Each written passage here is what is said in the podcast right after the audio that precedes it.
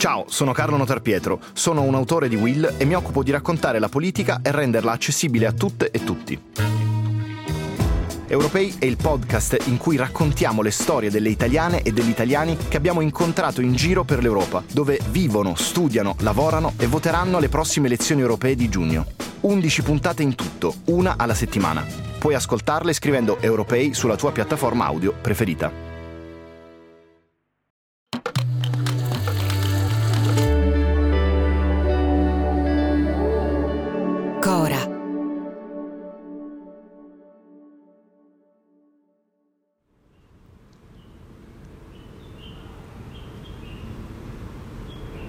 In questa puntata toglieremo lo zoom.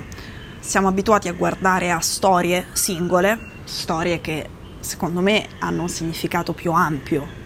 Ma oggi non raccontiamo una storia, raccontiamo una paura che va oltre i confini di Israele, della striscia di Gaza e che riguarda tutta la regione. La paura che questa guerra si allarghi,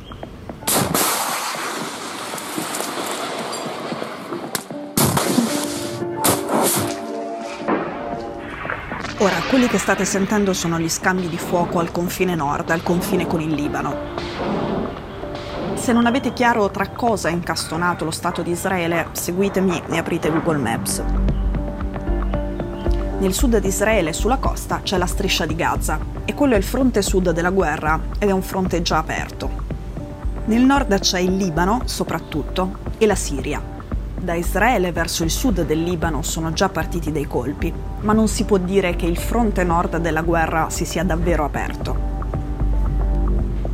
Ora, in Siria c'è il regime di Bashar al-Assad, che è alleato dell'Iran, che deve moltissimo all'Iran se è rimasto al potere dopo la guerra civile nel suo paese, anche se non controlla tutto il paese.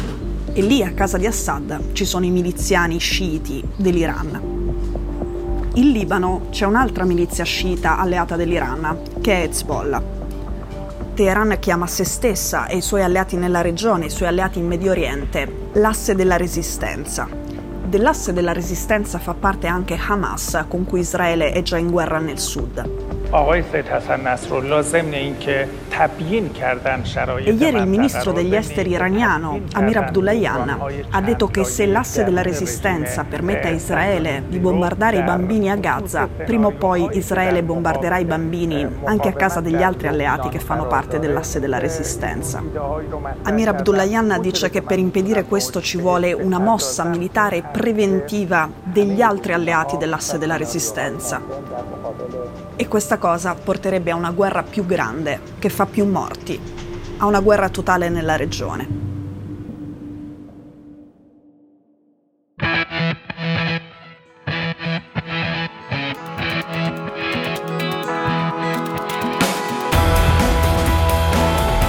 Sono Cecilia Sala e questo è Stories.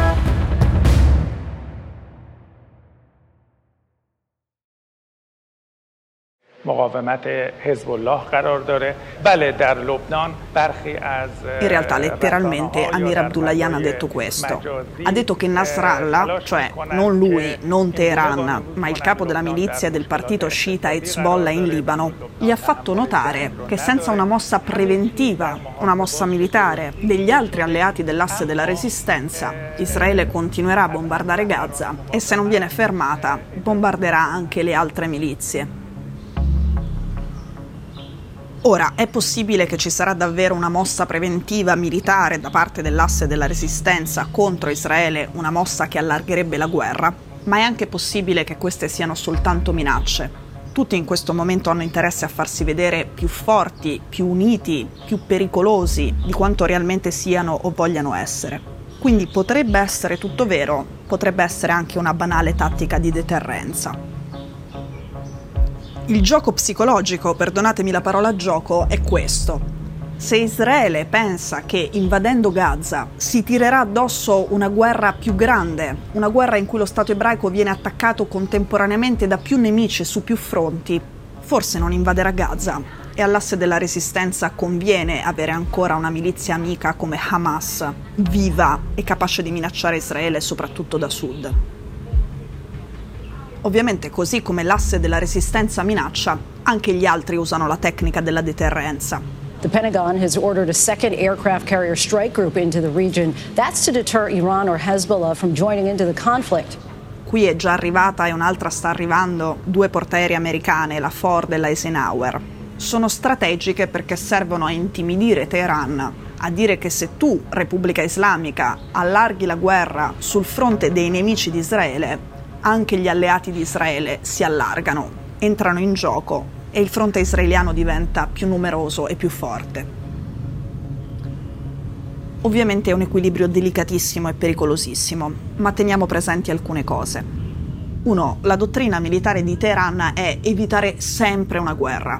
Lo ha detto anche oggi, non è un caso, la guida suprema Ali Khamenei. Evitare sempre la guerra significa non essere mai coinvolti direttamente in una guerra, ma avere appunto milizie sparse in tutto il Medio Oriente che possano fare con le armi, con la violenza, quello che è l'interesse di Teheran senza che la Repubblica Islamica sia formalmente invischiata su quel fronte.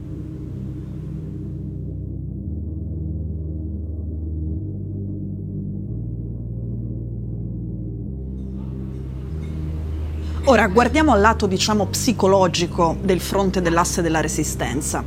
Teheran rischia da un momento all'altro di perdersi un alleato importante come Hamas, che potrebbe essere distrutto come Israele dice chiaramente di voler fare, e non ha granché voglia di rischiare di perdere anche un alleato importante, più importante come Hezbollah in Libano. Metterlo in guerra significherebbe metterlo a rischio di questo. Un'ipotesi possibile, che sarebbe comunque un allargamento della guerra ma su scala inferiore, è che l'Iran usi invece le sue milizie in Siria un po' perché c'è un pretesto. Israele ha bombardato l'aeroporto, anche l'aeroporto di Damasco, in Siria, perché sa che da lì passano delle armi che servono alle milizie iraniane in Siria che sono state messe in stato d'allerta.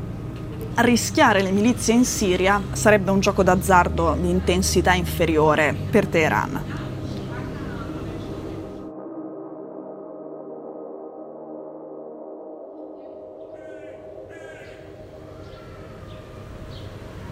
Ora, non bisogna farsi illusioni, noi non lo sappiamo con certezza quanto valga Hamas per l'asse della resistenza, cosa siano disposti a mettere a rischio pur di tentare di salvarlo. E in queste situazioni non lo sai di preciso all'inizio che cosa stai mettendo a rischio. Può accadere che entrino in campo soltanto le milizie iraniane in Siria, ma se poi a loro va male e Teheran si trova di fronte al rischio di perdere un alleato come Hamas e le milizie in Siria, chiede a Hezbollah di entrare a sua volta per difenderle. E se poi le cose si mettono male anche per Hezbollah, che in uno scenario che per fortuna al momento sembra lontano, Teheran entra in questa guerra direttamente. E a quel punto, se non prima, ovviamente anche gli Stati Uniti. Però, e questa è la buona notizia in questo contesto in cui di buone notizie ce ne sono poche, sembrano tutti estremamente prudenti, quando è partito l'attacco senza precedenti di Hamas contro il sud di Israele sabato 7 ottobre, gli Stati Uniti hanno detto subito di non avere alcuna prova di un coinvolgimento diretto in quell'attacco di Teheran. La posizione ufficiale dell'Iran è stata che loro non c'entravano e persino il portavoce della difesa israeliana ha detto che gli israeliani non avevano alcun elemento per ritenere che Teheran c'entrasse qualcosa. E come prima reazione non è affatto scontato che gli israeliani dicano probabilmente l'Iran non c'entra. Se fosse stata una manovra coordinata l'attacco di sabato 7 ottobre da parte di tutto il cosiddetto asse della resistenza, Hezbollah sarebbe entrato in guerra subito, avrebbe aperto subito il fronte nord per dare una mano al gruppo Hamas. We're also talking with the Egyptians whether there's an outlet to get these children and women out. Uh, c'è di più. L'amministrazione Biden sta gettando acqua sul fuoco. Biden sta avvenendo qui in cambio di una cosa, in cambio del fatto che gli israeliani consentano l'ingresso sicuro di un po' di aiuti umanitari dall'Egitto attraverso il valico di Rafah verso la striscia di Gaza.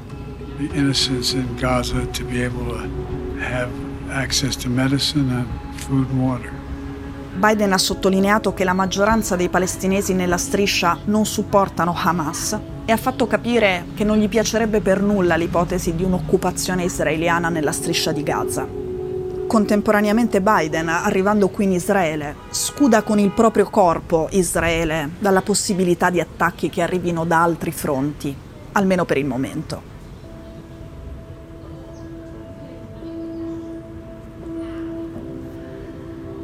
La cosa più interessante detta dai vertici militari israeliani oggi è questa.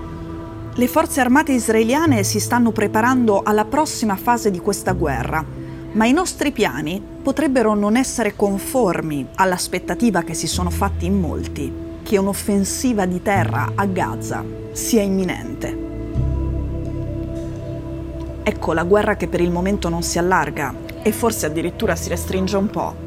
È l'unica buona notizia che vi potevo raccontare da qui e quindi volevo farlo.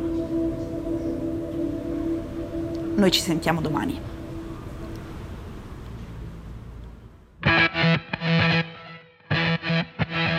Stories è un podcast di Cora News prodotto da Cora Media. È scritto da Cecilia Sala. La cura editoriale è di Francesca Milano. In redazione Simone Pieranni. La sigla e la supervisione del suono e della musica sono di Luca Micheli. La post-produzione e il montaggio sono di Daniele Marinello. La producer è Monica De Benedictis. Le fonti dei contributi audio sono indicate nella sinossi.